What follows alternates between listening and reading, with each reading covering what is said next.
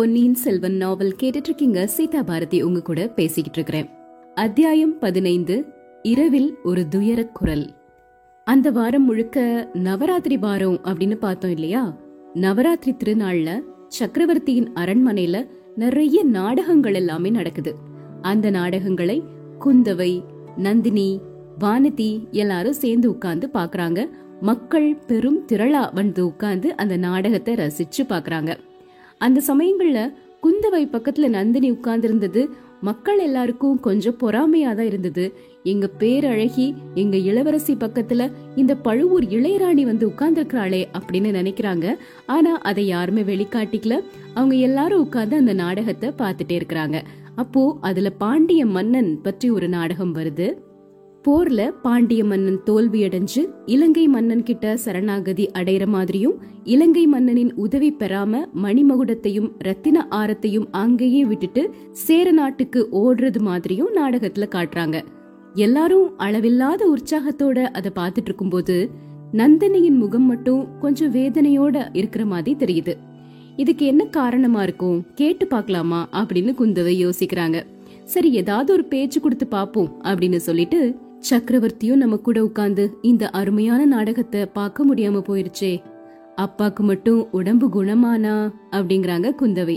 உடம்பு தானே குணமாக போகுது, அவருடைய செல்வ புதல்வியும் இங்க வந்துட்டீங்க, இலங்கையிலிருந்து மூலிகையும் சீக்கிரம் வந்துருச்சுன்னா சக்கரவர்த்திக்கு கண்டிப்பா உடம்பு குணமாயிரும் அப்படின்னு சொல்றாங்க நந்தினி. இலங்கையிலிருந்து மூலிகை வருகிறதா, அது என்ன அப்படிங்கிறாங்க குந்தவை.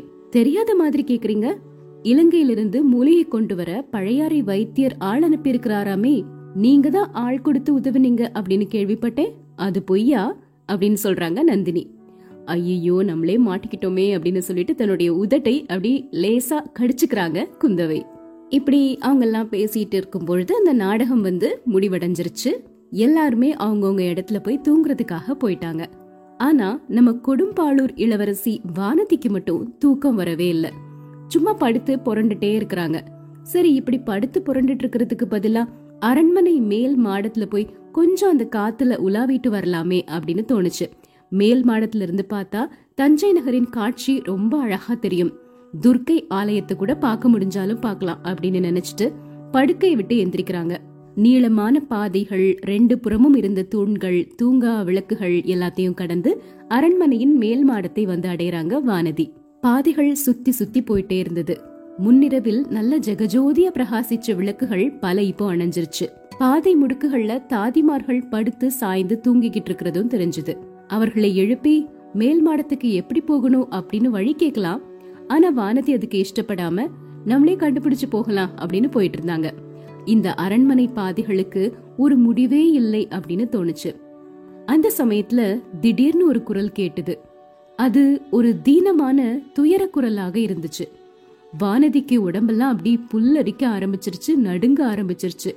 கால்கள் நகர மறுத்து நின்ற இடத்திலே அப்படியே நின்னுது. திரும்பவும் அதே அபய குரல் கேட்டது. என்னை காப்பாத்துறதுக்கு யாருமே இல்லையா அப்படிங்கிற ஒரு குரல். ஆஹா, இது சக்கரவர்த்தியின் குரல் மாதிரிலாம் இருக்குது. என்ன ஆபத்தோ தெரியலையே, உடல் நோயின் கோளாரா இல்லனா வேற ஏதாவது இருக்குமா? சக்கரவர்த்தினி மாதிரிப்பட்ட பெண்கள் எல்லாரும் கோயிலுக்கு போயிருக்காங்க. இப்போ சக்கரவர்த்தி பக்கத்துல யாரும் இல்லாமலா இருப்பாங்க, போய் பார்க்கலாம் அப்படின்னு நடுங்கிய கால்களை மெதுவா எடுத்து எடுத்து வச்சு வானதி திரும்பவும் நடக்கிறாங்க. குரல் கீழிருந்து வர்ற மாதிரி தெரியுது. அந்த இடத்துல அவங்க போயிட்டு இருந்த பாதையும் முடிஞ்சிருச்சு. குனிஞ்சு பாக்குறாங்க, கீழே ஒரு பெரிய மண்டபம். ஆஹா, சக்கரவர்த்தியின் சயன கிரகம் அல்லவா இது? ஆமா, அங்க சக்கரவர்த்தி தான் படுத்திருக்கிறாரு, தன்னந்தனியா படுத்திருக்கிறாரு, ஏதோ புலம்பிட்டு இருக்கிறாரே, என்ன புலம்புறாரு அப்படின்னு வானதி கேக்குறாங்க. அடி பாவி, உண்மைதான், நான் உன்னை கொன்னது உண்மைதான், ஆனா வேணும்னு கொல்லல, ஆனாலும் உன் சாவுக்கு நான் தான் காரணம், அதுக்கு என்ன என்ன செய்ய சொல்ற, வருஷம் இருபத்தி அஞ்சு ஆகுது, இன்னும் என்ன விடாம சுத்திரியே, உன்னோட ஆத்மாக்கு சாந்திங்கிறதே கிடையாதா, எனக்கு அமைதி தர மாட்டியா, என்ன பிராயச்சித்தம் செய்யணும் சொல்லு, அதே மாதிரி நான் செஞ்சிடுறேன், என்னை விட்டுடு, ஐயோ இவளுடைய கொடுமையிலிருந்து என்னை விடுவிக்கிறதுக்கு யாருமே இல்லையா, எல்லாரும் என்னோட உடல் நோய்க்கு மருந்து தேடுறாங்க, என் மன நோயை தீர்த்து என்னை காப்பாத்துறதுக்கு யாருமே இல்லையா, போயிடு, உடனே போயிடு.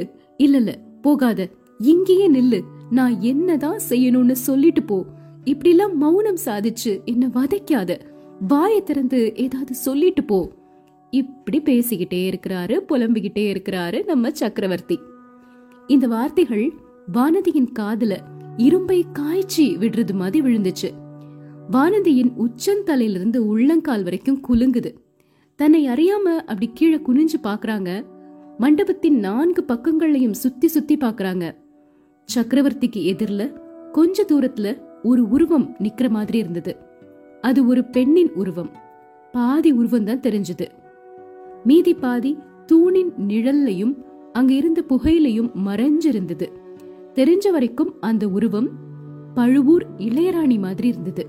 இது என்ன கனவா, சித்த பிரம்மையா, இல்ல உண்மைதான்? அது அந்த தூண் மறைவுல ஒளிஞ்சு நிக்கிறது யாரு? பெரிய பழுவேட்டரையர் மாதிரி இருக்கு. சந்தேகமே இல்ல, அவர்தான். பழுவூர் இளையராணியை பாத்துட்டா சக்கரவர்த்தி இப்படி எல்லாம் பேசுறாரு. உன்னை கொன்னது உண்மைதான் அப்படின்னு அலர்னாரே, அதோட பொருள் என்ன? எல்லாத்தையும் பார்த்த உடனே வானதிக்கு மயக்கமே வர்ற மாதிரி இருந்தது. தலை சுத்த ஆரம்பிச்சிருச்சு. அரண்மனையே சுத்துற மாதிரி இருந்தது.